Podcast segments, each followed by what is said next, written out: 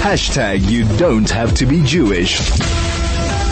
Joining us on the line now, James Sinkinson, President of Facts and Logic about the Middle East, Flame. James, good afternoon to you. And uh, thank you once again for joining us. Good to have you again. My pleasure.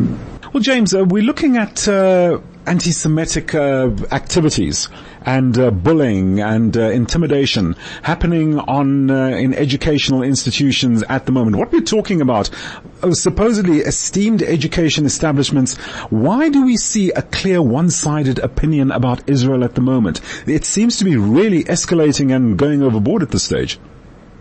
It has escalated, but I think it's important to understand that Uh, certainly in the United States, which is kind of our focus, right? But likely also in uh, institutions all around the world. Indeed, uh, we are seeing. Really, it has been over the last seven, eight years a cesspool of anti-Semitic uh, activities, activism, and uh, offenses against Jewish students. We right. at Flame have been writing about this for some time. Certainly it has escalated dramatically uh, since October seventh, but the, this anti-Semitism is institutionalized in so many uh, programs, uh, departments within the university, yes. uh, diversity, equity, and inclusion programs, D E I. These are part of the fabric of most universities, and it is part and parcel of attending one of these universities. So certainly October seventh escalated that activity and that atmosphere of attacks on Jewish students. Mm-hmm. But mm-hmm. this is a very deep problem. It's not just a new problem.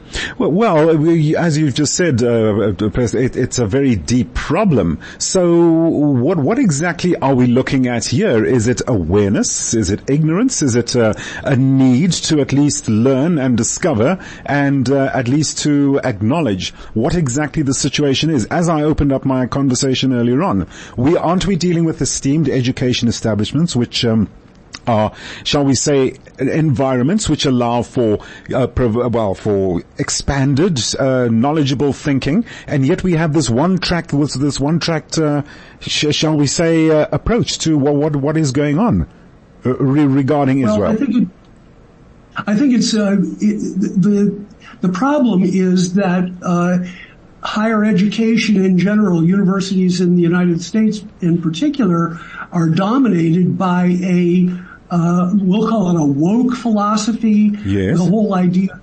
intersectionality, um, this dominates the, uh, the, the academic atmosphere and the academic, uh, discourse that goes on right. at these schools. So you don't have the kind of openness that uh, perhaps you had when you were in school, that I had when I was in school, where where dis- disputation was welcome.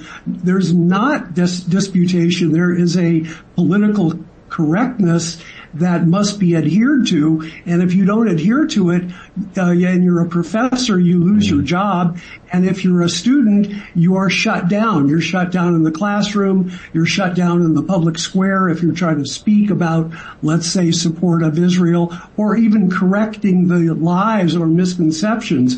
Uh, sure. it, it is not uh, an open environment for inquiry. Well, well, in, in, as you, okay, so not an open environment for inquiry, but now, uh, Professor, wouldn't you say now there, there, there's certainly a need for revision, certainly a need for, uh, an, an, an overturn of this, James, uh, going forward, and, uh, where, where, where would Flame fit into this? Are you, uh, Uh, I know I've asked, I've broached this question before, but since we've last chatted, uh, what is your motivation now regarding this? Well, one of the things that we, of course, as always, our job is to correct the lies, and that that. However, that, that assumes an open environment in which truth is valued. And Certainly. very often we're finding truth is not valued and the facts are not respected. So you're, we are, we find ourselves fighting people who really don't care about the facts and don't care about the truth.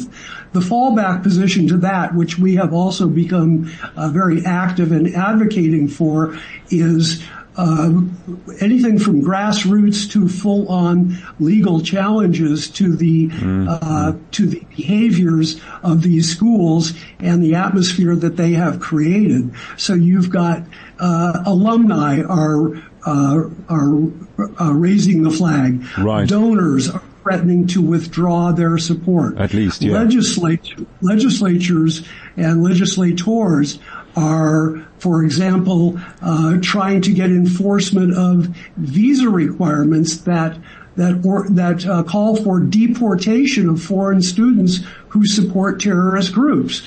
That is absolutely not being enforced. It is a law, it is a policy of the United States government, mm. but it is not enforced. So student, foreign students uh, who advocate for Hamas or for genocide are are allowed to stay as full-fledged students. And then most importantly, Michael, uh, the legal recourse mm-hmm. is what we're Uh, encouraging. Both uh, the the Department of Education, there's a uh, statute called Title six that prevents uh, or bars discrimination based on uh, race or color or ethnicity, uh, and the, the uh, Department of Education is free itself to bring cases against uh, schools if there are complaints mm-hmm. from students or groups of students. But even more importantly, there are lawsuits now being uh, brought by uh, non-governmental organizations, Indeed, James. Uh, legal, legal resources, legal law firms that specialize in these kinds of actions, and they are suing these schools based on a constitutional grounds, a lack of equal protection that is guaranteed by the U S Constitution, but also discrimination uh, based on uh, religion or ethnicity. Mm-hmm. That's part of the Title six statutes. Sure. So that we think that legal, legal and legislative recourse are probably the most productive uh, approaches. Uh, Flame is not per se involved in those. We support it, we publicize it, but uh, in general, our course is to pursue the truth and publicize the truth. James, we've just about run out of time. Unfortunately, I wish we could have carried on this conversation. But James, once again, thank you for taking the time to join us, uh, just to give us some background as to Flame's perspective, as to what's going on in education establishments at the moment and what ought to be done to at least shut down this uh, ongoing Any, anti-Semitism anytime, and Michael. Bias. My pleasure. James, thank you very much. That's James Sinkinson, President of Facts and Logic about the Middle East. What did you make of that?